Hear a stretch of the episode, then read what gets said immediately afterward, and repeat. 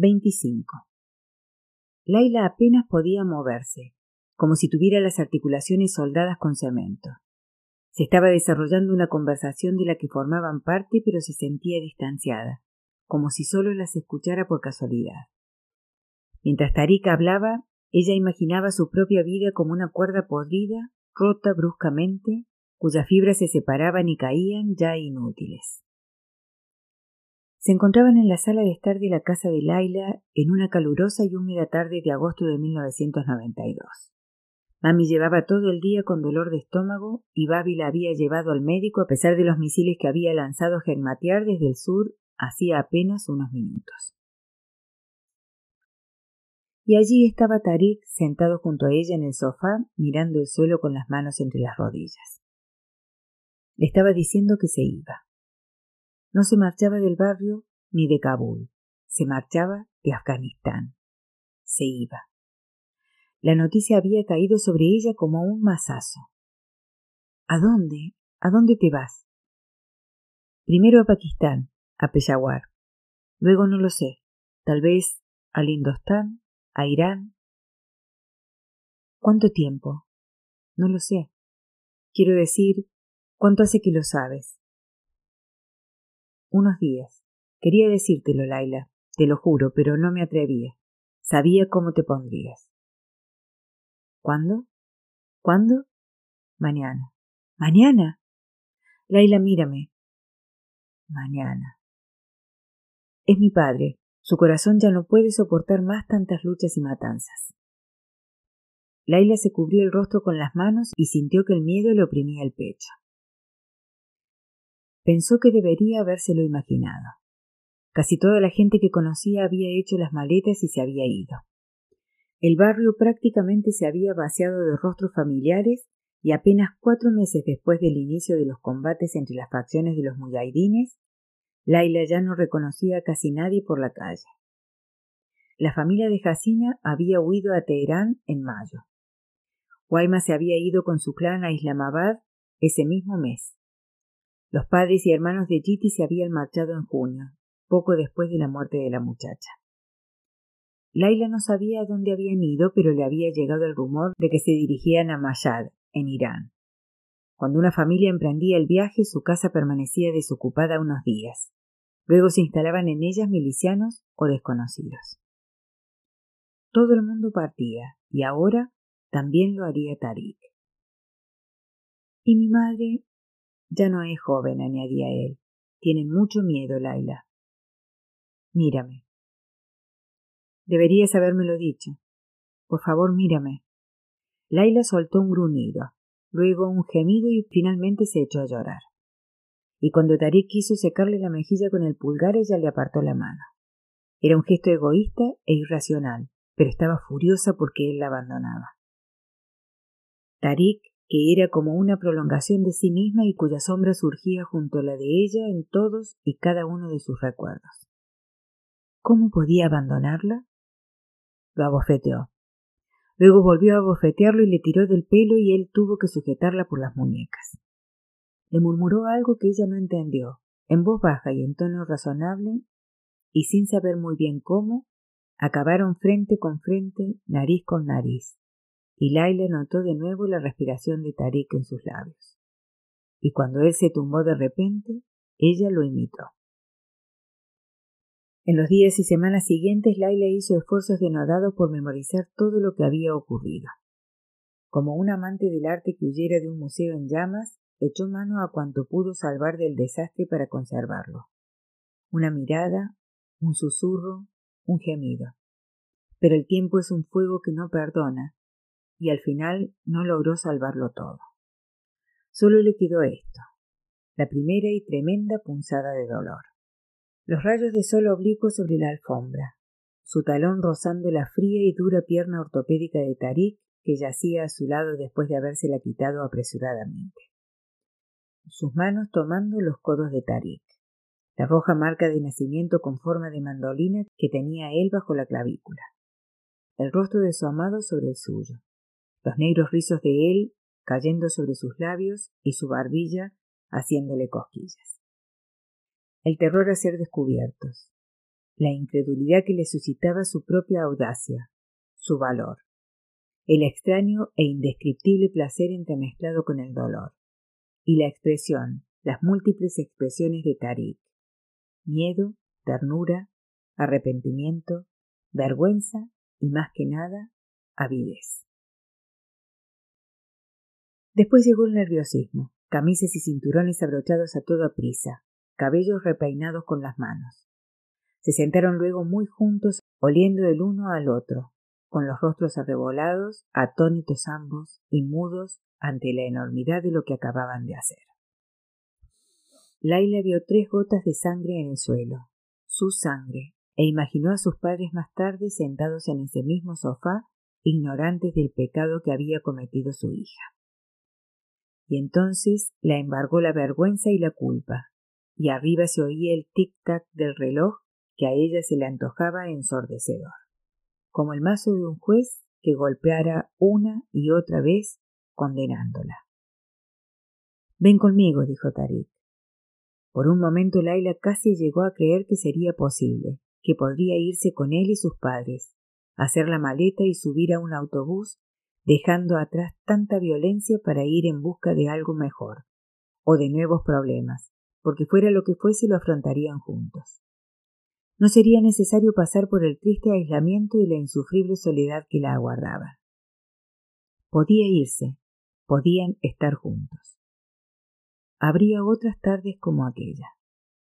«Quiero casarme contigo, Laila». Por primera vez, desde que se habían sentado, ella alzó los ojos para mirarlo. Escudriñó su rostro y esta vez no halló ni rastro de burla. La expresión del muchacho era firme, de una seriedad cándida pero férrea. «Tarik, deja que me case contigo, Laila, hoy. Podríamos casarnos hoy mismo». Y empezó a hablar de ir a una mezquita, buscar un ulema y un par de testigos y hacer un rápido nikah. Pero Laila pensaba en mami, tan obstinada e intransigente como los mujahidines, sumida en una atmósfera de rencor y desesperación, y también en Babi, que se había rendido hacía ya mucho tiempo y no era más que un triste y patético oponente para su esposa. «A veces me siento como si tú fueras lo único que me queda, Laila». Aquellas eran las circunstancias de su vida, las verdades inexorables. «Pediré tu mano a Kaka Hakim. Él nos dará la bendición, Laila, lo sé». Estaba en lo cierto. Babi les daría su bendición, pero se quedaría con el corazón destrozado. Tarik siguió hablando en un murmullo. Luego alzó la voz para suplicar y trató de imponer sus argumentos. Su expresión pasó de la esperanza a la congoja. «No puedo», dijo Laila. «No digas eso. Yo te quiero. Lo siento. Te quiero». ¿Cuánto tiempo había esperado para oír esas palabras de su boca? ¿Cuántas veces había imaginado que las pronunciaba? Y cuando por fin se cumplía su sueño, Laila se sintió arrollada por la ironía de la situación. «No puedo dejar a mi padre», declaró. «Soy todo lo que le queda. Su corazón no podría soportarlo». Tarik lo sabía. Sabía que Laila no podía desentenderse de sus obligaciones como tampoco podía él. Pero la conversación prosiguió, repitiendo las súplicas de él y el rechazo de ella, las propuestas y las excusas, y las lágrimas de ambos. Al final, Laila tuvo que obligarlo a marcharse. En la puerta, ella le hizo prometer que se iría sin despedirse y cerró. Apoyó la espalda contra la madera, temblando al notar que Tarik aporreaba la hoja, aferrándose el estómago con un brazo y tapándose la boca con la otra mano, mientras él le hablaba desde el otro lado y le prometía que regresaría, que volvería a buscarla. Laila se quedó allí hasta que Tarik se cansó y se rindió, y luego oyó sus pasos desiguales hasta que se perdieron en la distancia y todo quedó en silencio, salvo por los disparos que se oían en las colinas y su propio corazón que palpitaba con fuerza en su vientre, en sus ojos, en sus huesos. 26. Era con diferencia el día más caluroso del año. Las montañas atrapaban el calor sofocante que ahogaba la ciudad como si se tratara de humo. Hacía día que se habían quedado sin electricidad. Por todo Kabul había ventiladores eléctricos apagados, casi como una burla. Laila estaba tumbada en el sofá de la sala de estar, inmóvil, sudando bajo la blusa. Cada vez que respiraba, el aliento le quemaba la punta de la nariz. Sabía que sus padres estaban hablando en la habitación de mami. 2 noches atrás y también la noche anterior, Laila se había despertado y le había parecido oír voces abajo. Sus padres hablaban ahora todos los días desde que una bala había abierto un agujero en el portón de su casa. En el exterior se oía el estruendo lejano de la artillería y más cerca una larga ráfaga de disparos seguida de otras. También en el interior de Laila se libraba una batalla. La culpa por un lado, asociada con la vergüenza.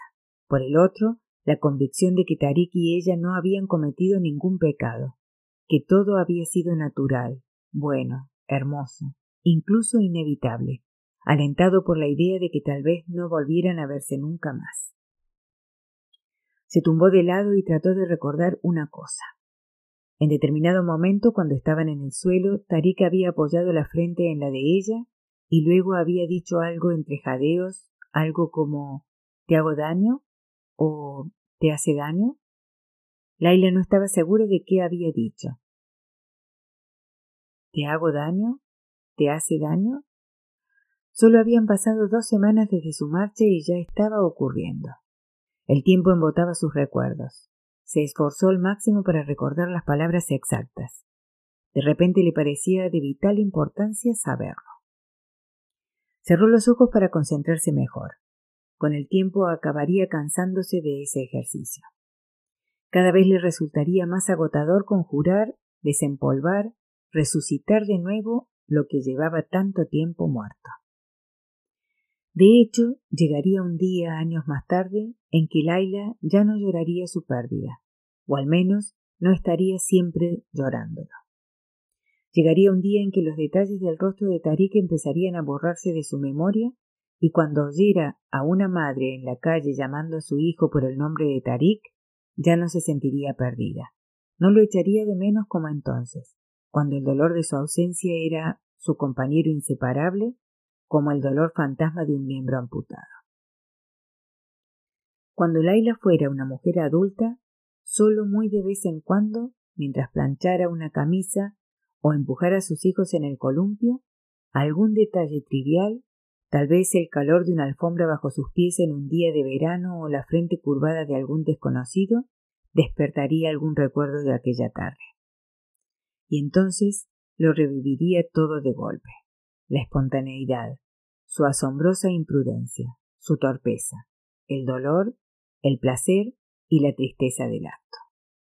El calor de sus cuerpos entrelazados y la invadiría por completo, dejándola sin aliento.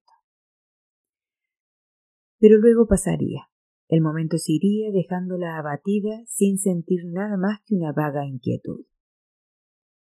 Laila decidió finalmente que Tarik había dicho «¿Te hago daño?». Sí, eso era. Se alegró de haberlo recordado. De pronto oyó a Babi llamándola desde lo alto de la escalera pidiéndole que subiera rápidamente. «Ha aceptado», dijo Babi con voz trémula por la emoción contenida. «Nos vamos, Laila. Todos juntos. Abandonamos Kabul». Los 3 estaban sentados en la cama de mami. Fuera, los misiles silbaban cruzando el cielo y las fuerzas de Hekmatyar y Masud seguían combatiendo sin descanso. Laila sabía que en alguna parte de la ciudad acababa de morir alguien y que una cortina de humo negro se cernía sobre algún edificio derrumbado en medio de una nube de polvo. Al día siguiente habría cadáveres en la calle y habría que sortearlos. Recogerían algunos, otros no. Los perros de Kabul que se habían aficionado a la carne humana se darían un festín. Aún así, Laila sentía la necesidad de correr por esas calles, incapaz de contener su felicidad. Tenía que esforzarse por permanecer sentada y no chillar de alegría. Babi dijo que primero irían a Pakistán para solicitar los visados. Pakistán, donde estaba Tarik. Solo hacía 17 días que se habían ido, calculó con un arrebato de emoción. Si mami se hubiera decidido 17 días antes, habían podido marcharse juntos. Estaría con él en este preciso instante. Pero eso ya no importaba. Se iban a Peyaguar los tres, y allí encontrarían a Tarik y a sus padres. Seguro. Tramitarían juntos los visados, y luego, quién sabía, Europa, América, tal vez como decía siempre Babi, algún lugar cerca del mar. Mami estaba recostada en la cabecera de la cama. Tenía los ojos hinchados, se tiraba el pelo. 3 días antes Laila había salido a la calle para tomar un poco de aire. Se había quedado apoyada en un portón y de pronto había oído un fuerte chasquido. Algo había pasado silbando junto a su oreja izquierda y había hecho volar astillas de madera delante de sus ojos. A pesar de la muerte de Yiti, de los miles de disparos y de los numerosos misiles que habían caído sobre Kabul, había tenido que ser la visión de aquel único agujero en el portón a menos de 3 dedos de donde Laila había apoyado la cabeza, lo que despertara por fin a su madre y le hiciera ver que una guerra le había arrebatado ya a 2 hijos y que la siguiente bien podía costarle la única hija que le quedaba. Ahmad y Nur sonreían desde las paredes de la habitación.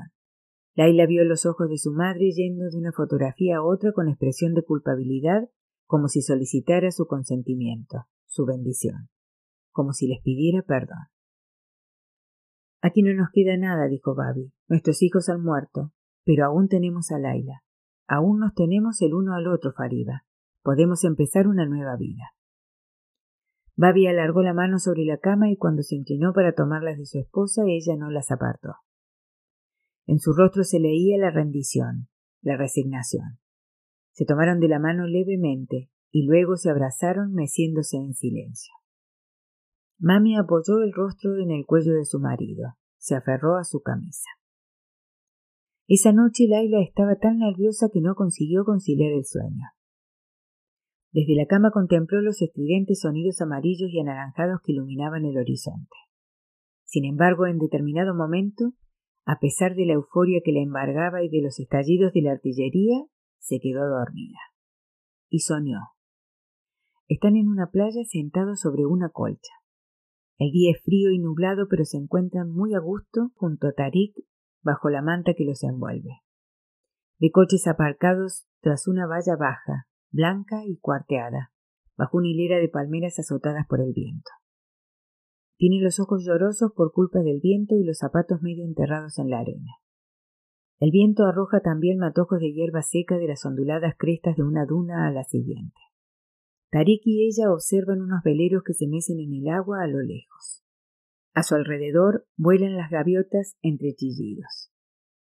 El viento arranca una nueva lluvia de arena de las leves pendientes. Se oye entonces un sonido semejante a un cántico, y Laila le cuenta lo que Babi le enseñó años atrás sobre ese canto. Tarik le limpia la frente de arena, Laila capta el destello de una alianza en su dedo. Es idéntica a la que lleva ella, de oro y con una especie de dibujo laberíntico en todo su contorno. Es verdad, le dice Tarik, es la fricción de los granos de arena entre sí. Escucha. Él obedece. Frunce el ceño, vuelven a oír el sonido, un quejido cuando el viento es suave, un agudo coro de maullidos cuando el viento sopla con fuerza. Babi dijo que debían llevarse solo lo absolutamente necesario. El resto lo vendería. Con lo que saquemos podremos vivir en Peyaguar hasta que encuentre trabajo. Durante los 2 días siguientes reunieron todo lo que podía ser vendido y formaron grandes montones. En su habitación Laila apartó viejos zapatos, blusas, libros y juguetes. Bajo la cama encontró una diminuta vaca de cristal amarillo que Jacina le había dado durante el recreo en 5º curso. También un llavero con una pelota de fútbol en miniatura, regalo de Titi. Una pequeña cebra de madera con ruedas. Un astronauta de cerámica que Tarik y ella habían encontrado un día en una alcantarilla. Ella tenía 6 años y él 8. Laila recordaba que se había producido una pequeña disputa por ver quién de los dos lo había encontrado. Mami también recogió sus pertenencias con movimientos reticentes y una expresión letárgica y distante en los ojos. Renunció a la vajilla buena, las servilletas y todas las joyas, salvo la alianza, y a la mayor parte de la ropa. No irás a vender esto, ¿verdad? dijo Laila levantando en alto el vestido de su madre que se abrió en cascada sobre su regazo. Acarició el encaje y la cinta que bordeaba el escote y los aljófares cosidos a mano en las mangas. Su madre se encogió de hombros y tomó el vestido para arrojarlo con brusquedad sobre el montón. Fue como quitarse un esparadrapo de un tirón, pensó Laila. A Babi le correspondió la tarea más dolorosa.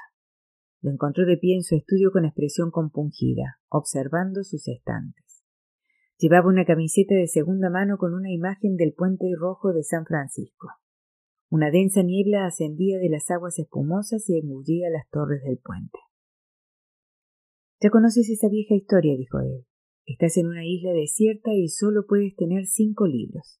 ¿Cuáles escogerías?» «Nunca pensé que tendría que hacerlo realmente». «Tendremos que ayudarte a iniciar una nueva colección, Babi». Él sonrió con tristeza. «Me cuesta creer que vaya a abandonar Kabul. Fui al colegio aquí. Conseguí aquí mi primer trabajo. Fui padre en esta ciudad. Resulta extraño pensar que pronto dormiré bajo el cielo de otra ciudad». «También a mí me lo parece». «Durante todo el día me ha rondado por la cabeza un poema sobre Kabul. Lo escribió Saebe Tabrizi, en el siglo XVII, creo. Antes me lo sabía entero, pero ahora solo recuerdo 2 versos. Eran incontables las lunas que brillaban sobre sus azoteas, o los 1000 soles espléndidos que se ocultaban tras sus muros». Laila alzó la vista, vio que su padre estaba llorando y le rodeó la cintura con el brazo. «Oh, Babi, volveremos. Cuando termine esta guerra volveremos a Kabul, inshallah. Ya lo verás». En la 3ª mañana, Laila empezó a trasladar las pilas de bártulos al patio para depositarlos junto al portón. Buscarían un taxi y los llevarían todos a una casa de empeños. Laila se pasó la mañana yendo de la casa al patio y viceversa, acarreando gran cantidad de ropas y discos e innumerables cajas con los libros de su padre.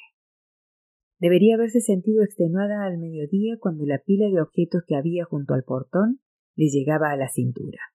Pero sabía que con cada viaje se acercaba el momento de volver a ver a Tariq, y con cada viaje sus piernas se volvían más ágiles y sus brazos más incansables.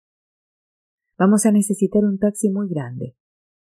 La joven alzó la vista. Era su madre que le hablaba desde el dormitorio.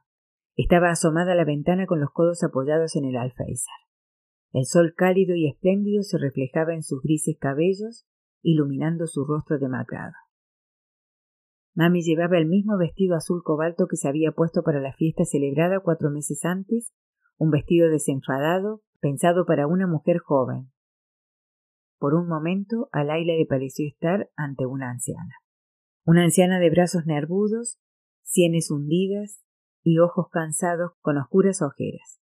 Una criatura completamente distinta a la mujer regordeta de cara redonda que exhibía una sonrisa radiante en sus viejas fotos de boda. «2 taxis grandes», puntualizó ella. También veía a su padre en la sala de estar apilando cajas de libros. «Sube aquí cuando termines con eso», le indicó su madre. «Nos sentaremos a comer huevos duros y judías que sobraron». «Mi plato favorito», declaró la muchacha. Pensó de repente en su sueño, en Tariq y ella sobre una colcha, con el océano, el viento, las dunas. ¿Cómo sonaban las dunas al cantar?, se preguntó. Laila se detuvo. Vio una lagartija gris que salía reptando de una grieta en el suelo. La lagartija movió la cabeza de un lado a otro, parpadeó, se metió como una flecha bajo una roca.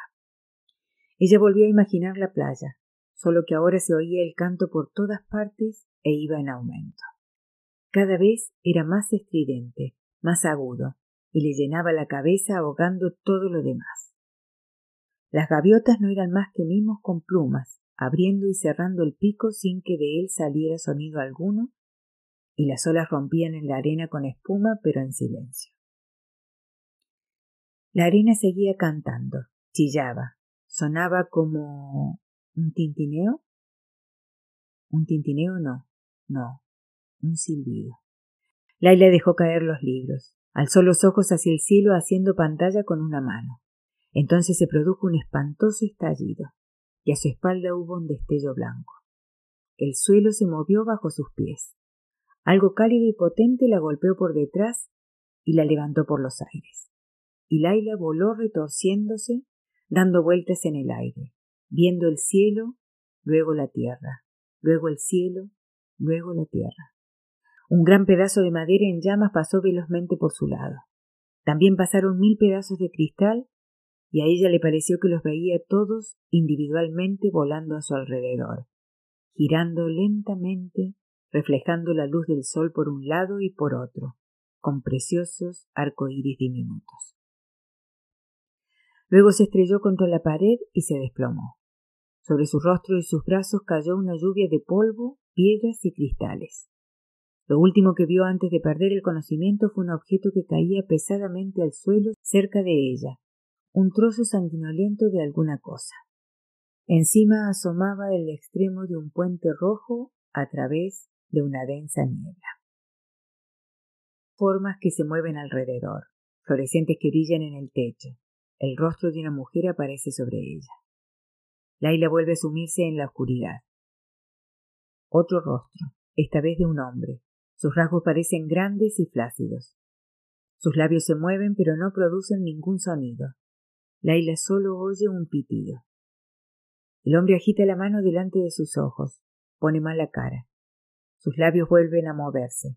Le duele respirar, le duele todo. Un vaso de agua, una píldora rosa. De vuelta a la oscuridad. La mujer otra vez, rostro alargado, ojos juntos. Dice algo. Laila no oye nada más que el pitido, pero ve las palabras brotando de la boca de la mujer como espeso jarabe negro. Le duele el pecho, le duelen los brazos y las piernas. Formas moviéndose a su alrededor. ¿A dónde ha ido Tarik? ¿Por qué no está aquí con ella? Oscuridad. Una constelación de estrellas. Babi y ella de pie en un lugar muy alto. Él señala un campo de cebada. Un generador cobra vida. La mujer de rostro alargado se inclina sobre ella y la mira. Le duele respirar.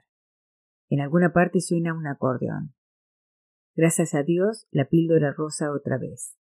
Luego, un profundo silencio. Un silencio que se cierne sobre cuanto la rodea.